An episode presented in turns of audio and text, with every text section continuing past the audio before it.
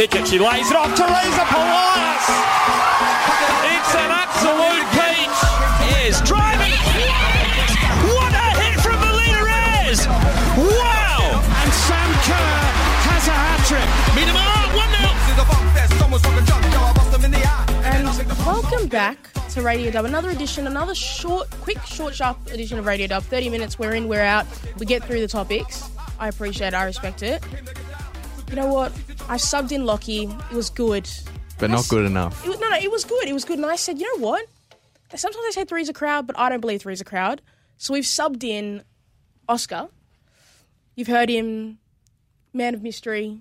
Oscar, I'm just saying, you're a man of mystery on Radio Dub. We haven't had, had, had you before, I don't think. or maybe once. Yeah, I actually. yeah, at the yeah, web maybe. I once. feel, you know what I feel like this is? You know when a manager is like under threat for their job, and so the director of football doesn't sack the manager, Mm. but like appoints some sort of overseer, like you know, football. advisor type figure who everyone knows is eventually going to replace the manager who's under the pump. Are you trying to say That's Oscar's how gonna- I feel like right now. I feel like Oscar's coming in. Are you handing your resignation? No, no, no, no, no, no. I'm saying that you have installed an extra person I into the fold who might be this sort of advisor figure, and I now think- me, the under fire head coach or assistant coach in this case, Yeah. is uh, it, I'm going to be sacked in the morning. Just I've not been ta- convinced that your vision for the program is is aligned with the club's Lockie, values. thanks for the memories, but it's Thanks time to for go. going. You know, I've looked at resumes, and the resumes are holding up. You know, but you know, but I'm I'm not sure. About that. they're holding up. But you know what? They might. I might suddenly lose them and say, oh, "Sorry, I never got your resume. You got to go." We'll see. We'll For someone you've already employed. Interesting strategy. it is, but you know it's how it works. But you know what? Let's get to the weekend's round of fixtures. It was an interesting round of football. I think we got our fixtures. Oh, we altered on one of them from last week, but I can't remember exactly remember which one.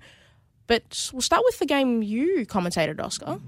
Box Hill United versus Bayside. 3 0 to Box Hill. I think we all expected Box Hill to go comfortably the winners. I think they've won all three of their fixtures this season against Bayside. Something like that. Yeah, I, I believe so. Because I commentated the last one. Look Oh. at this. What a world. Um, so we know at least two, there is at they least two. drew the first one two all. Ah, two. Oh, yeah, yeah. Okay, who cares? and at most two. Um, so, Oscar, take us through that game. What did you think? Yeah, well, it was um, it was actually a pretty decent contest. I say actually, in the sense that I've been quite impressed with uh, Bayside, particularly since Luis Faritas has come in. I think they look much more uh, uh, organised. They look like they have a game plan much more often, and they're they're much closer to executing it. And they did for about an hour on Friday night. They really made it difficult for Box Hill. It wasn't the kind of game where Box Hill were peppering the goal, and you felt like it was only a matter of time. They really made it quite difficult for for the home side to generate opportunities. But that eventually changed because Box Hill has Sophia Sakalis, and when you have a player of that quality that's kind of head and shoulders above most of the other players in the division, let alone the match, uh, that kind of proved to be the decisive factor. Yeah, I think we, we spoke about it last week. For me, that Box Hill midfield, I, I find it really impressive, and they, they stand out. I think they just got some weak parts, some other parts of the field that just aren't as strong enough, and sometimes fail to perform in big games. But I guess Bayside for them against Bayside this year, they've always seemed to show up besides the first game. But Sophia Sakalis, yet again, I, think she was involved in all three goals, scored Yep. the first two, and then assisted the third one. I I don't know what more to say about that play. She's been phenomenal. Yeah, well, I think nothing exemplifies the strength of that Box Hill midfield more than the opening goal. I mean, how well worked that was. Just a, a sequence of brilliant passes before Sophia Sakalis' eventual finish. I mean, the reverse pass from Candela Ferreira Bass on the edge of the penalty box to, to play it to Yasevsky, who eventually crosses it in for the opening goal. It's just elite. It just absolutely top level stuff. And yeah, they're a bit of a a weird one, aren't they, Box Hill? Because I think I think they are still a chance of sneaking into that you know final space in the top four. But I I would say that they haven't quite hit the heights that I think many people hoped when they saw their roster at the start of the season. I, I just wonder if maybe, uh, as much uh, as I do rate Sophia Sakalis as a player, if maybe a focal point, a real sort of presence who can lead that, like because Sophia Sakalis is not necessarily an out and out striker. she is probably more suited as an attacking midfielder, but she's kind of had to. You know, be involved in that sort of pointy end of the of the formation. Yeah. I just think if maybe uh, someone who's more naturally suited to that role is is an area in which that you know Box Hill have, have, have lacked this season because there's decent defenders there. Uh, Aaron Hudson is a goalkeeper that I rate really highly. It's not a million miles away from No, from a good, a not. really competitive squad. I think they'll look back on this season and probably be disappointed with the way the season has unfolded because they are a better team than their results have shown. And I think sometimes they've they have lapses, like really big lapses in games, and then they have moments where they're like really really special. But you, there's no there's no real consistent football from them that has allowed them to you know catch up to the likes of Alamein and even FV emerging, who are probably more consistent on a week by week basis. You kind of know what you're going to get from them. They might just not be strong enough by the end of the game. Box Hill have just kind of faded in a lot of games and have dwindled to be seventh on the table. Yeah, and I mean, yeah, as Lockie was saying, in the sense that they, they have a strong roster and there are several really high quality players, and I think that the spine of that team. I know we were talking about up, up top and having that that presence who can really pull it all together. We've seen Aaron Keat try tried out in that central striker role to kind of support Sophia Sakalis. But they, you know, there there was always going to be a cap on how long they actually had her for. Of course, she's uh, back back in the US playing uh, for Monroe, the college over there. And- so uh, that was always going to be, you know, Yeah. it- nice to have her, and they looked better for having her. But she's uh, she's gone. and They haven't really got a replacement. Well, yeah, I, I, and I think I was just going to make a broader point that the spine, though, I think through the middle box hill is quite strong. I mean, if you've got Tegan Allen at, at the back, who is obviously so composed and looks so impressive for me on a week by week basis, and then you spoke about the midfield obviously last week, so that they've got kind of. I think what we're all kind of saying is they've got the, the foundations, the building blocks of a really good team, and it's been good to see uh, Jorge Leon trying out some of the kind of younger players over the last few weeks. I mean, on the weekend, it was um, Emily Mackey and Sarah Petkaris both playing on the left hand side in, in the left back and the left midfield, left wing position. So, you know, they're, they're trying to find, I guess, that extra gear, that extra level of quality that they, they up to this point of the season haven't quite had. Yeah, you're not wrong there. And what about Bayside? You hmm. know, for them, I'm kind of just looking for them to score because I think that was a really big problem for them. They struggled, struggled terribly to score goals, and even when they were competitive, you can't win football games if you're not scoring. How did you see them? Obviously, you said that they were strong for about the first hour of the game. How have you seen them so far? Yeah, they were strong in a out of possession defensive sense. I think that you know, and this isn't surprising to say that they still are lacking something up top, or quite well, quite a lot of creativity. Really, I'm not really sure who's meant to be generating the opportunities. Of course, there is Julia Budiongo who's up there and and has proven herself to be a good enough quality striker. I think she scored six goals this mm. season, plus the two assists, which and I worked this out for the commentary was. Ba- Bayside have scored 14 goals in the league as a whole this season, so she's been directly involved in eight of those goals. So, so you can see how reliant they are on Budiongo for, for any of the, the goals that they're scoring or creating. And but but it's it's such a it's such a hard gig for her to to play in that role where she gets such so few opportunities in such little time on or near the ball. So it's the the, the players around her. I don't think are well. uh, I don't want to blame the players as opposed to the system, which basically relies on her being up there and holding the ball up and creating something once or twice a half when she gets the ball.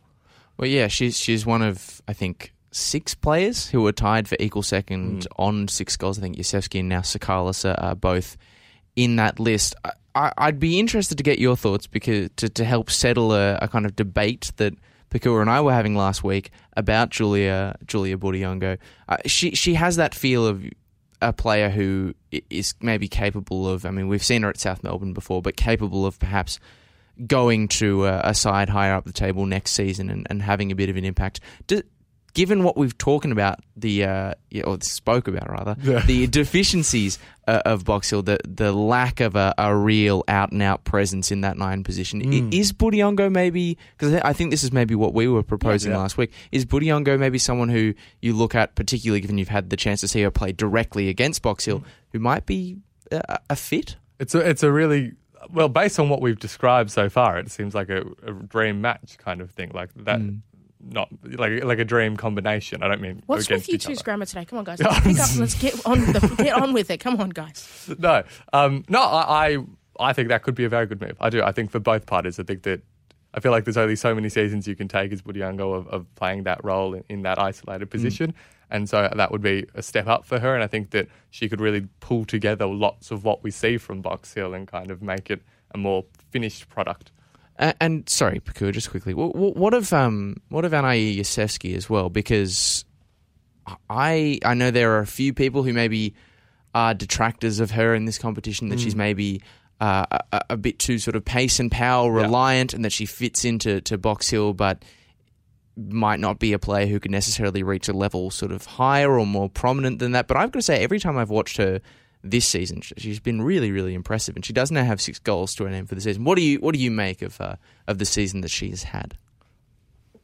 I I completely understand a criticism which says that she is pace and power that that's that is her game and that's what she does and I think there is truth to that but I'm also probably not as critical of players who who are just that that is their game I think that that gets you a long way and that can be really effective and we've seen that with Yosevsky as a as a key example of someone who can be really effective even though that maybe has a has a ceiling I, I think that is like the core foundation of her playing style. But I do think there are glimpses of other things in her play. Right. And like I think she can link up well with others. And I don't think that the criticisms are, you know, they're, they're, they're warranted, but also you've got to take it on the other side that she actually does provide a lot for this Box Hill hmm. side that has some skills that some other players on Box Hill don't, provide them. So, you know.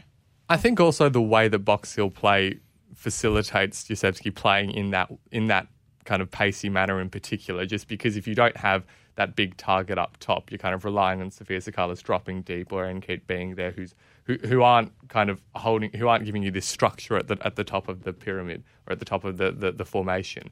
And so that, that means that there is often kind of a, a swarm of players running towards the goal at one time. And we saw on the weekend or on Friday night how often Yosevsky was in dangerous positions with players in the box. Now, I feel like we need to we need to we need to jump. up. I said quick thirty minute show. You know, to get to we want to get to the points. Get to the points. You know, another three seems to be the magic number of the weekend because Heidelberg beat FV emerging three 0 again.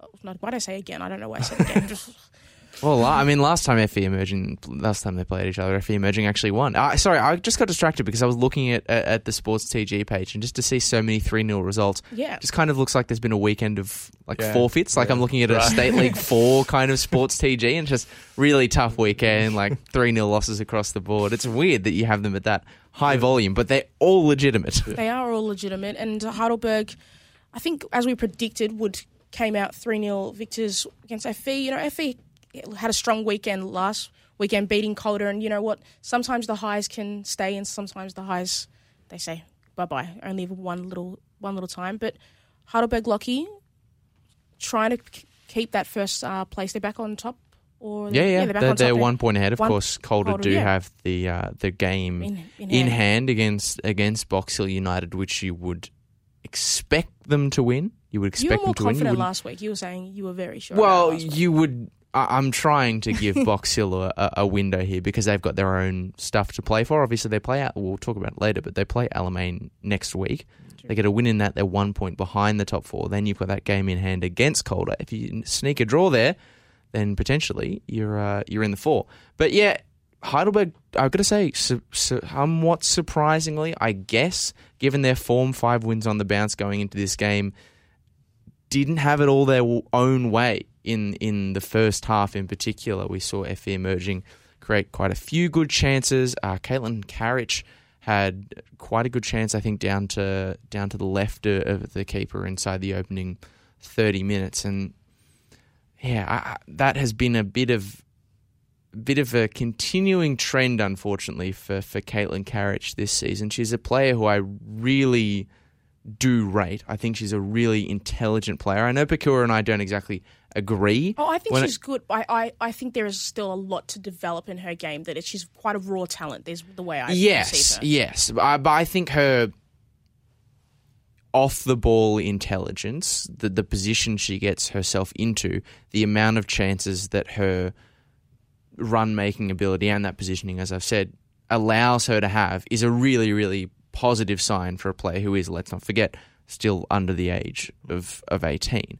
Um, so if she can just complement you know the the amount of chances that she gets with a with a few more uh, into the back of the net that will be a big, big thing for her. But she just has a lot of those opportunities where she takes up a great position, she gets a ball in a goal scoring area, uh, and unfortunately can't find the finish. But yeah, it was a competitive first half, uh, not so in the second. It was a pretty handy uh, brace from from Rebecca Burrows in this game. Sorry, Emily Roach. Whoa. Emily Roach. Oh. I've got. I'm just thinking of uh, thinking, thinking of um, thinking of Rebecca Burrows because she's made that move to Canberra. Um, it was quite a brilliant brace from Emily Roach. Obviously, the first goal a tap in, but set up by some great work down the right hand side from Miette Giorgio, and then the goal as well was just um, just a bender. I will say about my Caitlin Carriage thing. I I I think that when I when she was playing for City uh, in the A League Women's season, I wasn't probably. I I think my the stock that I had for her was very very low at the time, and I think seeing her play for FV Emerging, it is definitely like I've definitely my standing of her. I've, I think it's improved. I think she's a lot better than watching her against League Women's. Obviously, she's under eighteen, so that's easily expected, but. I think there's her future looks bright.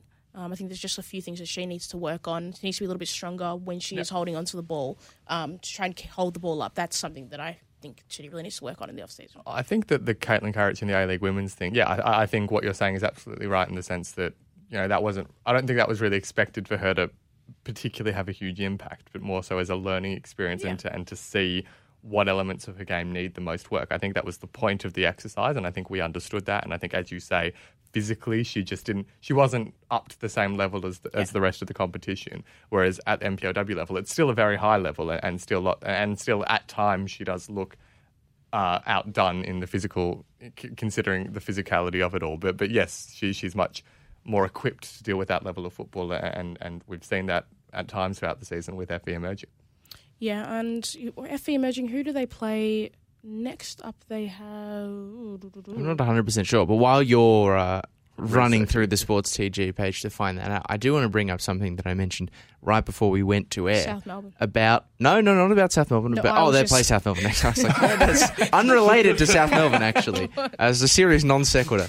Um, about Heidelberg is that their next game. I'm not. I need you to run run the numbers again, Pakua, but they have got four games left Calder. to play No, this not season. about It's- Calder Heidelberg. here. It's, yeah, it's, thank you. Uh, they've got four games left to play this season. They have not had a single draw this year. Calder the next game, you would say, is probably the most likely of the games they've got left to end in a draw. But I'm not sure. Has that ever happened before? I don't know. I might have to have to ask uh, Tony Pasolia, the, the Football Victoria historian, to see if there's ever been a. I, I feel like maybe Calder would have had a season or two where perhaps they've just gone through a whole year without like registering a draw and just winning every game. Yeah. But other than that, it, I feel like that would be rare. So maybe on the verge of some uh, some Victorian footballing history I'm here. going to be honest. NPLW history. I'm. I don't look in my direction for that. So maybe Oscar, do you do you remember? Well, well, what I would say is that I- I'm sure it's more likely to be a, a, a once a once off event if they're a team that doesn't finish like top or bottom and also doesn't get a draw throughout their hmm. season because I feel like we can exclude a couple of like there could be some outliers of, of teams that lost nearly everything or won nearly everything, but if you they- they could not win the league and yet draw. Sorry, Not words, draw. and not draw. This is this is this we is not a are having an absolute stinker today. You know, we'll, we'll be better. We'll be better next week. It's fine. It's fine. playing wrong. No, I think I think the fact that Heidelberg are yet to draw, I think speaks to the mentality that John Clemente instills in his side. I, I think from watching their games, they're not particularly interested in, in, in well, obviously they're not interested in coming away with, with the draw. They're, they're, they're kind of all or nothing. It's it's it's we believe we can win every game, and so we go out to win every game. And frankly, we'd rather lose than than not throw everything at, at winning at getting all three points. Yeah, well, that was sort of what he said after the the semi final result in the Nike FC Cup against against South Melbourne. He was sort of like, I would rather, yeah, exactly as you said, would rather leave it all out there on the park and register a loss as they did in that game against South. Uh, than yeah, settle. Obviously, the cup competition not a, an area in which you can settle for a draw, but you know it is that all or nothing mentality that he does bring into the side. I do love that all or nothing saying. But I feel like the only two teams this weekend who didn't get the memo there was 3 0 or nothing was South Melbourne and Alamein, who came to a 2 2 draw. You know what? South Melbourne have been on a good run as of late after that Nike FC Cup win against Heidelberg. And Alamein have they've been consistent throughout the majority of the season, and a two-two draw seems fair based on the, the recent track record of both teams. I feel like they've kind of Alamein have just really flown under the radar this season, just because they've been consistently kind of well middle middle of the road in this in the actual amount of teams in the competition. Like they have been fourth or fifth most of the time, but still in the finals places. But yeah, a lot of the focus has sort of been at the polar ends of the table. Obviously, the race for the top between.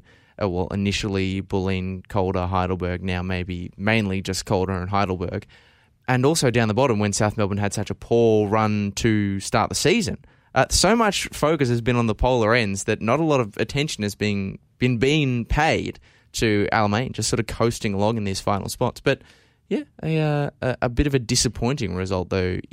in the way in which Yeah. it happened uh, I think- at Lakeside. I think Alamein would probably be disappointed that they couldn't hold on to that uh, two-one victory because it was very late, last minute, 90th minute, I believe, That's right, yeah. that South Melbourne scored that goal by, if I can see it, Karina Tully. Cor- Karina Tolias. Tolias, Thank you very much. Not the, the number twenty-seven, Karina Tolias.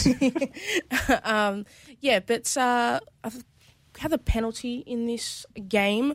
What were your thoughts on that penalty? A little bit controversial. Yeah, so it was, it was against Jana Lawson, wasn't it? On, on the the handling the ball deemed to have occurred on the goal line. I was saying this to you before Procure off air. I, I you know, uh, was it a red card? It, it felt a bit harsh in the sense that I don't think it was deliberate by No, any no. means. I, I felt like that was a mistimed attempt to get her body behind the ball, which ended up with her arm. She just couldn't quite get across all the way. So I, I did feel it was unfortunate. I'm not saying it wasn't a penalty, and, and it may well have indeed been a red card, but but yeah, it, it felt quite unlucky for, for Jana Lawson, although the referee was decisive. They, they were sure. I will say I, I think it was quite an unlucky red card Mm. because I don't think it was. I think it kind of glanced off her like right arm, I believe, and she was just kind of unlucky to be in that place, but kind of needed to be in that place. Otherwise, it was going to be a goal anyway. See, I, I think it's a tough one. I think that her movement is a little bit deceptive in the sense that a lot of the time with an intentional handball, especially those ones that do kind of look instinctive in the moment, not really thinking about it too much, the person who's committing the offence is just moving their arm. Whereas in this case, Jana Lawson sort of moves her whole body across while her arm is sort of, you know, bent at the elbow facing upwards, away, out and away from her body. I do think the fact that she's moving her whole sort of frame maybe disguises the fact that she is, you know, for all intents and purposes, doing that motion in an effort to create a stoppage of the ball a- against her arm. I I think maybe that's So do Why- you think she deliberately used her arm to, to yeah, stop him? I, Okay. I, I do think so. I don't think she It's so necessarily. much harsher than the rest of us. I don't think she. ne- Well, I I just wonder if maybe the motion in which it happened, because yes, she's also coming across to just sort of defend the goal line at the tighter angle uh, against, I think Sydney Allen. Yeah, Sydney but Allen's um, I think the hand also. You know, I, I think it's well disguised, but I think the referee, in my view, did a good job to, to pick it out and, and give a red card. But I don't even want to focus too much Yeah. on the actual giving of the penalty itself. That that is much less uh, interesting to me than what actually happens in the build up This to the wanted to concession of the about. penalty, which is a, a, a bit of a out of bounds or not a, a Schrodinger's uh, goal kick kind of moment because, it was a Caitlin Story who who looped the ball back in before the penalty was eventually called, but it it, was a looked out- tight angle. Me and you, when we But it watched it, our instinct, like our instinct, was like, "Is that ball going out?" Oscar, you thought it looked like it was still in, but I thought that ball clearly was had gone crossed over that, that line and it Hmm. had been played back in. And the last time you showed me, I, was the first time I was almost convinced. But I, I certainly don't think that we had a good enough view to make a fair call. I, I, I just don't believe that we're we're we're, we're able to assess yeah, that reasonably. I, I think it's suspect, but I think the decision ultimately the person who made the decision, which is the the lines lines person, in this case would have been in a better position than us because the, the, the- such a cop out answer, but it's true. no, no, no. But, But, the, but like Yeah. because the view at Lakeside, the, the camera position is quite far away from the pitch. We're obviously seeing the incident through a sea of bodies in a penalty box, and also the other element that makes it really difficult, particularly for us to judge, not even without even bringing up the angles, is the fact that the ball's actually in the air when it's it's met by the, the foot of Caitlin Story to recycle the cross back in. We would have a more definitive or more appropriate look if it was against the ground and we can clearly see the line. But at that angle, when the ball's in midair, you can't really be definitive. And I do think I'm going to express my concerns about the legitimacy of what happened thereafter, but choosing to park that to one side you know and, and, and trust the uh, trust the assistant referee think- here.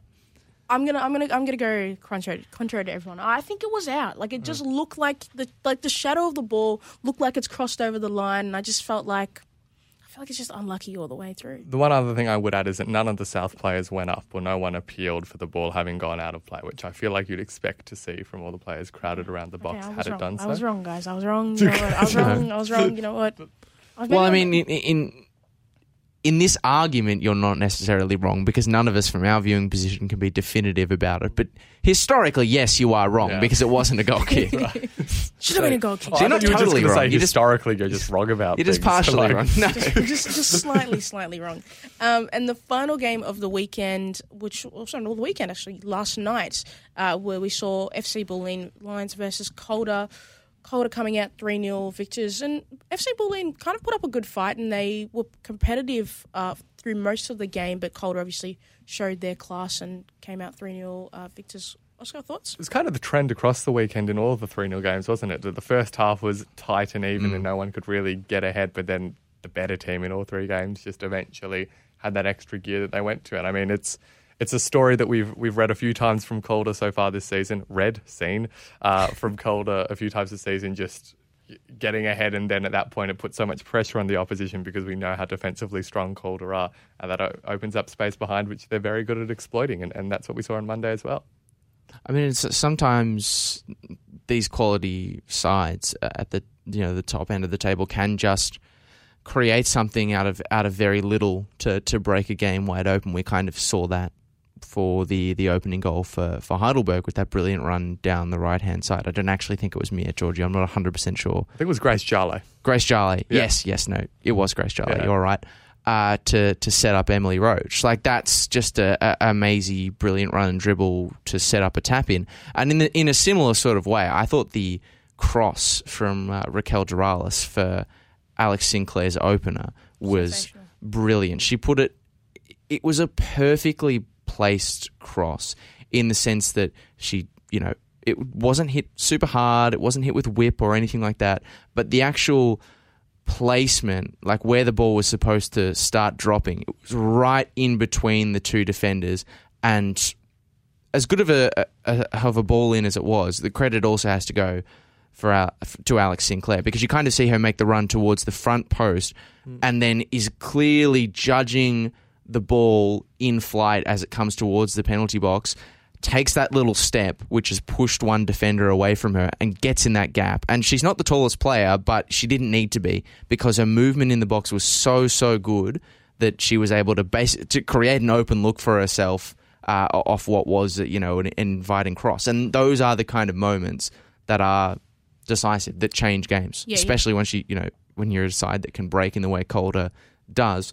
Once you've got the one 0 lead, often you and you've got the defense that they do, you don't need much more. Yeah, you're not wrong there. And she looked so calm uh, as that ball came in, and just, that finish was just the goalkeeper just almost like just stopped, just as if like she just just stopped, as if like Rooted to her spot. so she was like, "What just happened?" Like just like I feel like I've she's like taken a nap for two seconds, and it's just in the back of the net. But there was also another penalty in this game.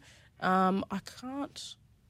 Can we remember? Well, I can't. My brain's faded. And who got the yellow card for it? Ah, I was Alana Byrne. Alana Byrne, thank you.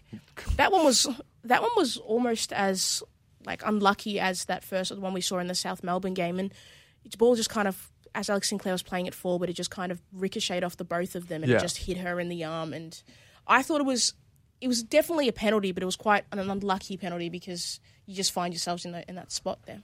Yeah, I think it's uh, it's obviously such a long term layered debate that we have in this sport about the handball rule, and that's kind of I think that's part of the reason that that we tried to implement some more protective measures for defenders because in that instance. there's not much that you can do really. There, were, there was no intention in that. It was just an incident of, of where the ball was and how it happened to to ricochet into into the defender's arm. But um, I I think we're all in agreement that it probably was a penalty. The arm was apart from the body. It clearly hit it. That affected where it was going.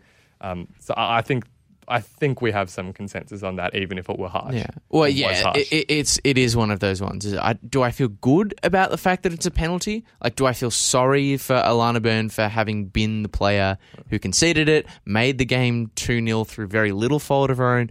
Yeah, absolutely, I do. But do I think it's the wrong call as a result of those things? No. No. And with the handball being the way that it is now, that interpretation where it sort of doesn't consider context in, in the same way or intent in the same way that it that it used to. That's just the, the sort of thing that, that's Yeah. going to happen, and Al- Alana Byrne is um, just the, the unfortunate recipient of, of that eventuality this time around. And I might add, unlucky deflections are a part of football all over the pitch. That's the thing that happens in every game all the time. So it, it it doesn't seem unreasonable that we're we're consistent with that. That if you get an unlucky deflection, well, that's something you have to cop in, in at some point in your in this game in this sport. Yeah, it's one of those stra- like just to take it to really like um, Macro level. yeah, it is just one of those strange things about football, isn't it? That, that all these coaches in the NPLW would be mostly obsessed with, you know, having their team, particularly the, the teams at the top end of the table, having their team perform in a different way, taking a certain tactical approach, like really believing that this is the best way to win games of football.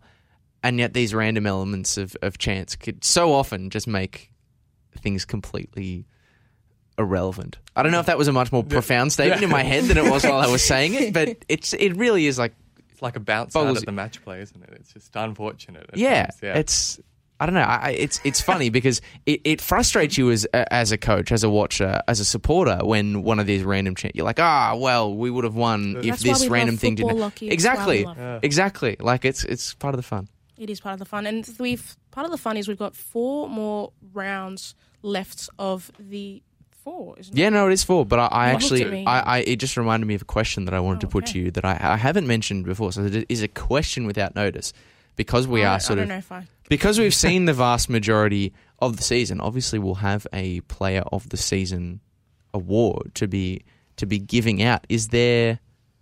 I mean, there is kind of a, a shootout going for the golden mm. boot over at Heidelberg. Could you make a case that it's a shootout for the player of the season award as well? I don't know. Is there someone with just four games left to go, which I guess is enough time to decide it in one direction, who stands out as a potential player of the year in the NPLW? So to me, it's kind of a basic answer to say someone who's right at the top of the golden boot. But for me, it's more. It's not a contest between Danielle Wise and, and Steph Galea. For me, Steph Galea has. For me, she she would probably deserve to win that accolade in my hmm. mind because for me the the growth and the progress that we've seen at Heidelberg in this in this season is is remarkable. Discount that and, and how different things are now than what they were before. And Steph Galea does more than just score goals. She's so pivotal to how Heidelberg play so often in the I build-up. I actually think I'm gonna agree with Oscar, and the re- No, the get it. reason the reason is, and it's sort of what Oscar is, is getting at there. Yes, more versatile than Getting at okay. Well, said. Articulate for me. Go ahead. Uh, no, but you take if you had the the option or a gun to your head kind of option here of taking Danielle Wise We out don't of promote Hei- guns on FNR, by the way. I just want. No, but I'm just saying it, it's a figure of speech. I'm not. I'm not actually advocating the use of a gun or of putting it towards someone's forehead. That is more often than not, in fact, almost always, maybe even always, a bad idea. More often than not. I guess it's context. I guess it's context dependent. If you're putting a gun to the head of a murderer, well, then maybe it's a good. Okay, I'm just going to stop. I'm going to stop now. Uh, but anyway, if you had to take a player out of this Heidelberg team to do the least damage, to destabilize it as little as possible, you would take out Danielle Wise. You would take out Danielle Wise because yes, she's scoring goals for fun, but she does have like she she is not a player who can do it all herself, and she has had games this season where beyond the actual scoring of goals and being the you know um, end point on a team maneuver, she isn't always doing that much else. Yeah, He- I wouldn't say that about Steph Curry. No, Steph Curry is phenomenal, and I think you guys are right. It, I just, you know, when the first player that comes to your your head, that is like, it's just like instinct. And Danielle Wise was the first player to come to my mind. But listening to you guys think speak about it, you are right. Steph Curry has had a phenomenal season, and she is very important to that Heidelberg t- team, if not the most important player. So I will concede what my first instinctual reaction was. But I think they've both had such tremendous seasons, and uh, Heidelberg should be very, you know. trying to Are we think. being cu- unkind to anyone at Calder, for example? Yeah, I'm It's trying to think. Who, group- I'm trying to think who group else is in, in. like, is it, I do. I do feel as though perhaps Calder are a victim of their own Yeah. success because across and Mark Tocasso, when we spoke to him, Bakua said this. He was so pleased with how evenly the load has been spread in terms of attacking quality amongst the team. I think maybe uh, Alana Alana Churn perhaps is someone who could maybe stand out because she has been part of. I mean, we're talking about goal scoring. Yeah, I was the say. denial of goal scoring Yeah. opportunities herself. Uh, yeah, Julia Sardo have, have been a really big part of that, and Churn's also you know chipped in with with a goal or two, particularly that, that long range bomb we saw her score against uh, against FV emerging earlier this season. So maybe she's someone who's also in the conversation. Perhaps someone who really has stood out in one of the the lesser lights. I, I probably haven't seen enough of her to judge this year, but every time I've seen Sydney Allen play this year, Yeah. She's been really really impressive. I don't think Player of the Year impressive necessarily, but I do think she's had uh, a really really good season in in new colours from what I've seen. Yeah, I, I think in terms of you were like talking about like the growth of a player uh, this season, it's like probably in one of those lesser teams. I think Sydney Allen is like my runaway with it because she's been phenomenal, and every time I see her play, she's she's you know she's active on the ball and off the ball as well, and I think that's something that has really helped her side throughout the, the year. Yeah, and I would just, it's, I think my biggest gripe with these kinds of conversations is that we do just perhaps naturally, instinctively put less weight on defensive acts than we do at attacking acts. And so a team like Calder, which, whose success has been built on a rock solid defense, uh, because fundamentally defense is a more team oriented thing than attack. Of course, you do need a good team to attack effectively, but but a lot of that can come from individuals who are individually creative and brilliant. Whereas a defense, like, but, but it, I would say an attack can carry people who aren't contributing as much, whereas a defense is so much more of a of a shared burden, so much of a team effort. So so it's it's kind of we don't give all the time. I think the requisite credit to defenders or even goalkeepers, if I can add. You know what? These conversations they could go on forever. You know what? People could bring up new points, and uh, we would be would be stuck here for a while. They could do that. They could do that. Yeah. They, could, they could do that. Maybe Uh, they have strong thoughts about uh, how often. You know, of a hundred times, is it a good idea to put a gun to someone's head? I don't know. Maybe they, maybe I that's think, their I thoughts. think if you change to a water pistol, you know, if, if you know if you're playing a game with a water pistol, I think you can make an argument that more often than not, it's a good idea to put a water pistol to someone's head. yeah, you might get them out. I don't know how water pistol games work. I don't really. I don't like. Well, I just spray someone with a water pistol.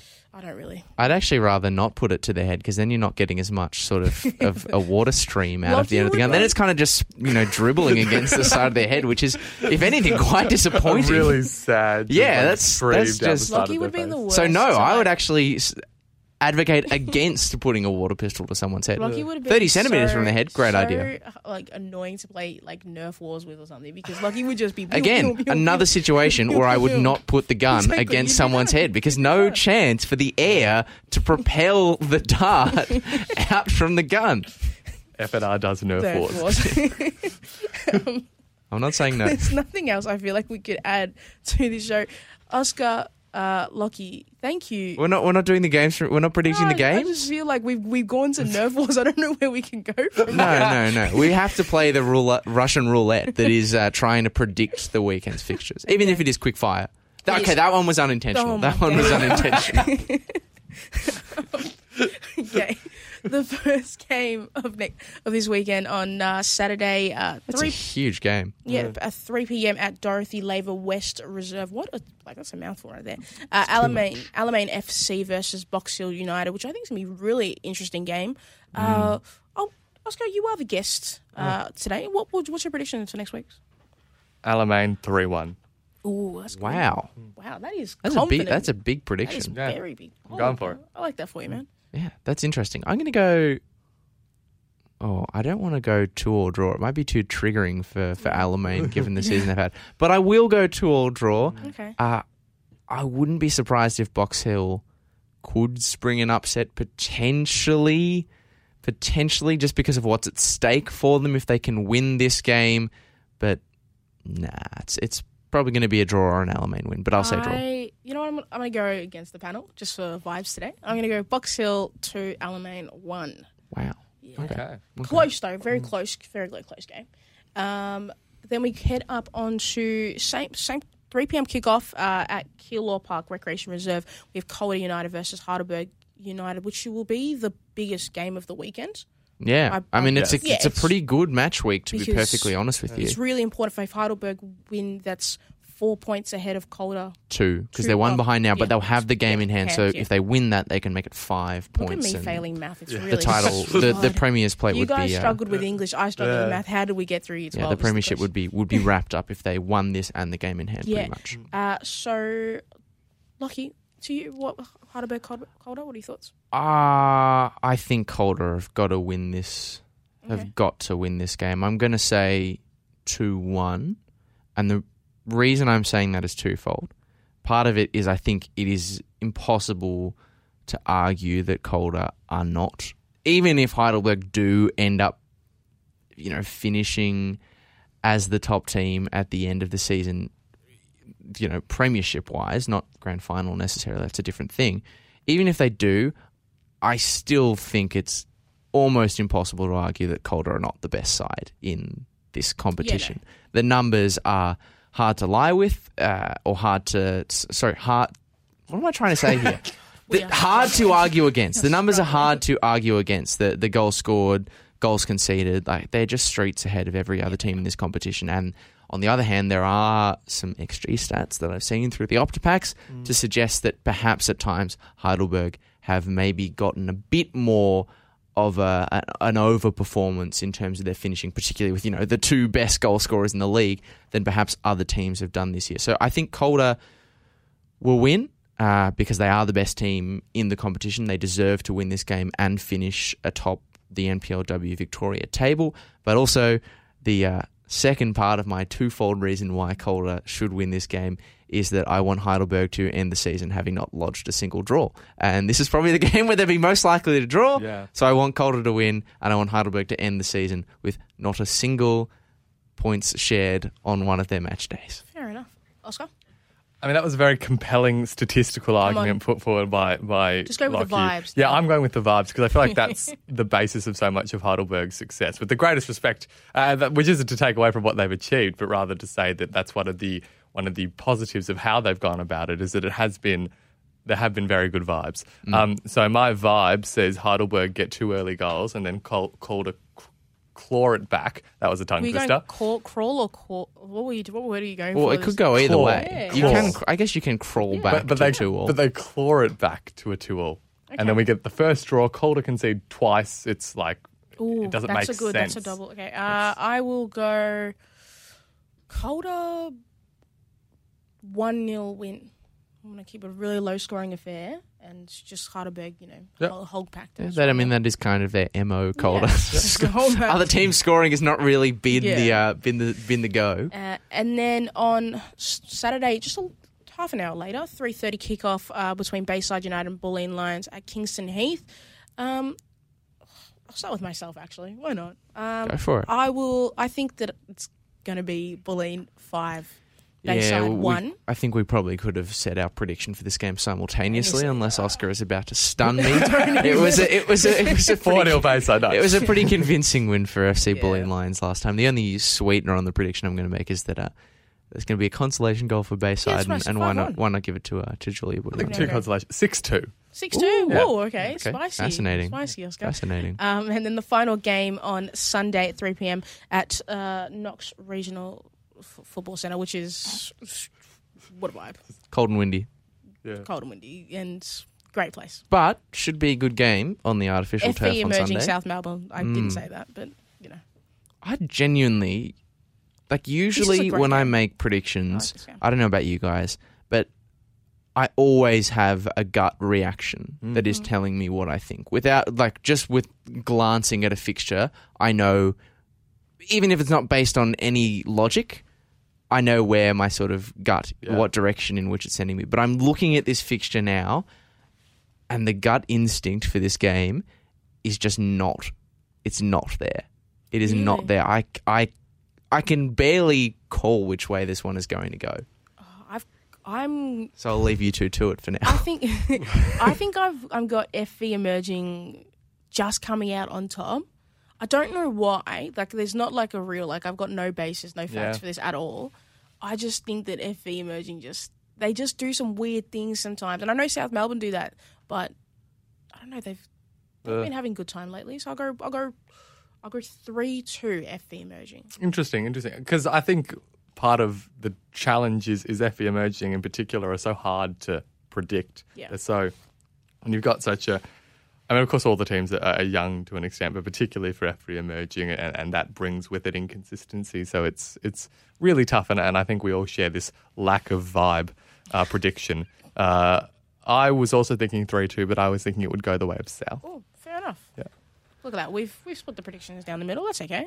And after a lengthy period of deliberation, I, I will go for South Melbourne as well. Fair enough. Yeah, I just think that the consistency um, of their last few weeks, and also of their squad. I mean, no, John Lawson will be a big out. Good point. But I do think of an area. If, if I had to pick an area of the pitch where South Melbourne would be copping red card, missing a player for the game, it would probably be the attack. They've got a few good options there. If they need to, they can also take a player like Franny Iamano, who's been playing in the midfield, and Friend throw her into that throw her into that front yeah friend of the show Francesca Iamano uh, and throw her into the, the front line if need be so they th- I think they've got uh, options there um, that was an accidental Jack Harlowism uh, my apologies uh, South Melbourne are going to get the win Thank you. To, we've gone Nerf Wars, Water Pistols, Jack Harlow references. We've done it all. We've poor English, poor maths. We've we've had a full, complete show, I think. And you know what? I think that's a perfect place to sign off. And thank you to everybody to joining us again for another week of Radio Dub with with our you know special guest uh, Oscar. I don't know, Rutherford. Rutherford. Rutherford. I, I didn't want to make a mistake there. And Lachlan Flan- Flanagan. Flanagan? What's his name? sure yeah, Yeah, we'll go I- with that for now we'll for legal purposes For legal That's purposes, fine. go with Flanagan. Uh, and I've been Pure Friend Pong. And you can always catch up uh, catch up on all the episodes of Radio Dub and all our other shows on wherever you listen Spotify, Apple Music. I don't really know. Apple Podcasts? well literally any podcast literally platform place. is, is, is, is the Even area in which you can head That works. Um, and on that bombshell we might uh, we might wrap up the show Adios, everybody. Bye bye. Pickett, she lays it off. Teresa Polias. It's an absolute peach. Is driving.